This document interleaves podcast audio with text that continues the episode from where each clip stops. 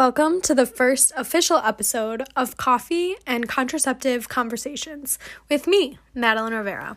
Today, I want to discuss two court cases in the United States that help us trace the ways access to birth control and abortions have been challenged and changed throughout our history. We're going to talk about influential people involved in these cases, as well as their backstories. The first case that we're going to discuss today is one that, spoiler alert, did not rule in favor of the reproductive rights activist. This trial is the trial of Margaret Sanger versus the state of New York. I decided to include this trial in the episode today, even though the court ruled in favor of the state, because this trial was inarguably a landmark point in the fight for reproductive rights. When discussing reproductive rights, the name Margaret Sanger is almost always brought up.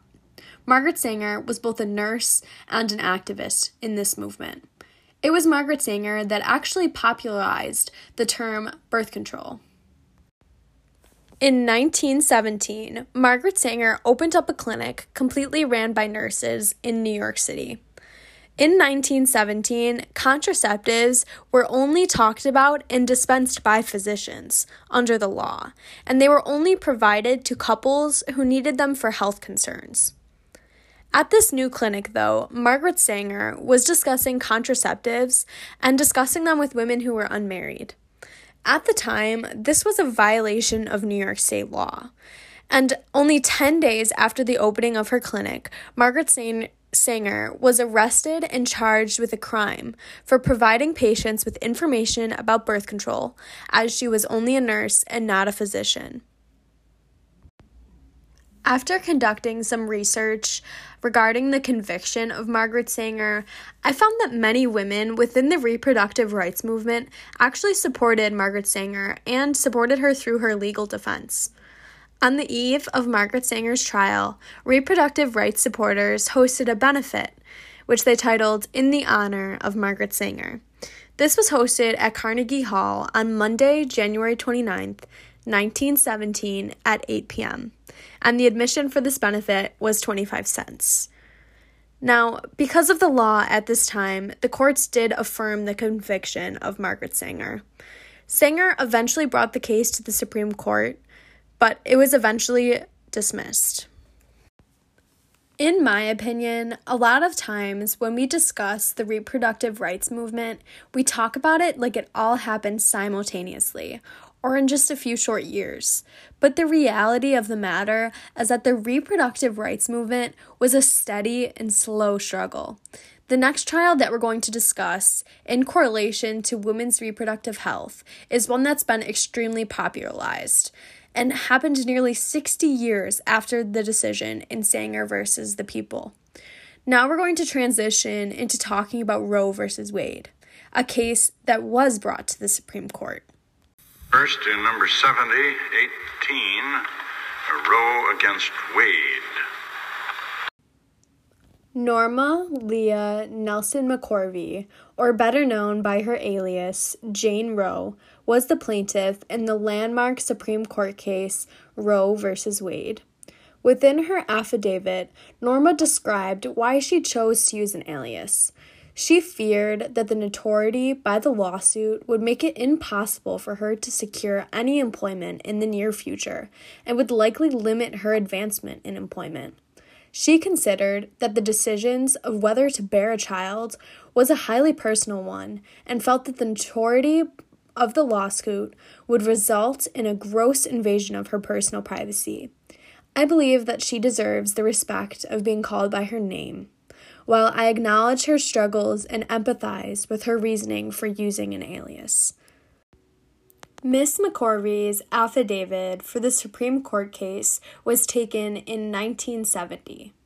Now, 1970 was only 50 years ago.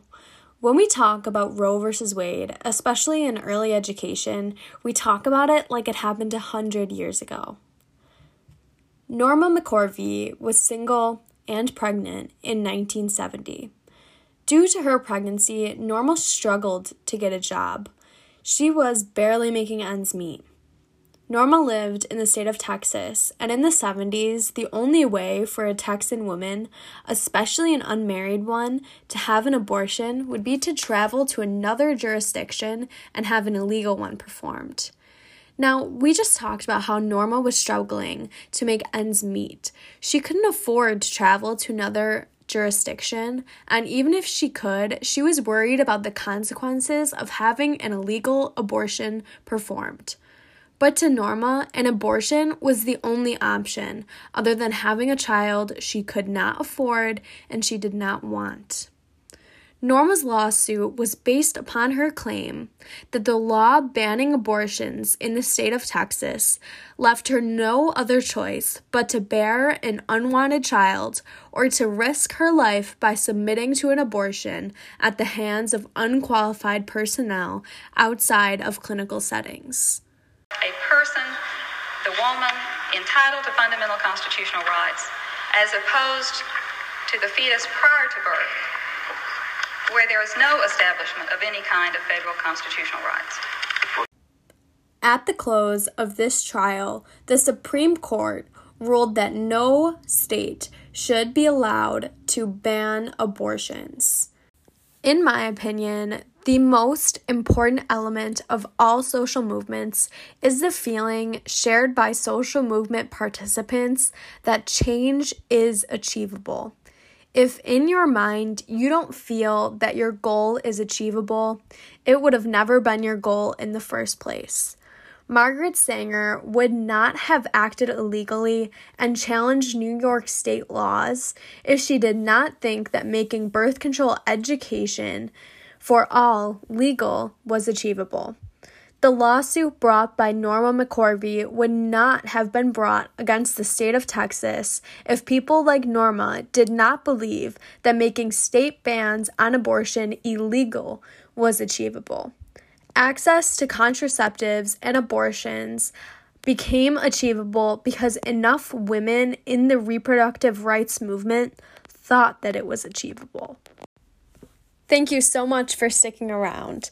Next episode, we will be discussing sex education outside of the home and the women who believed that that goal was achievable.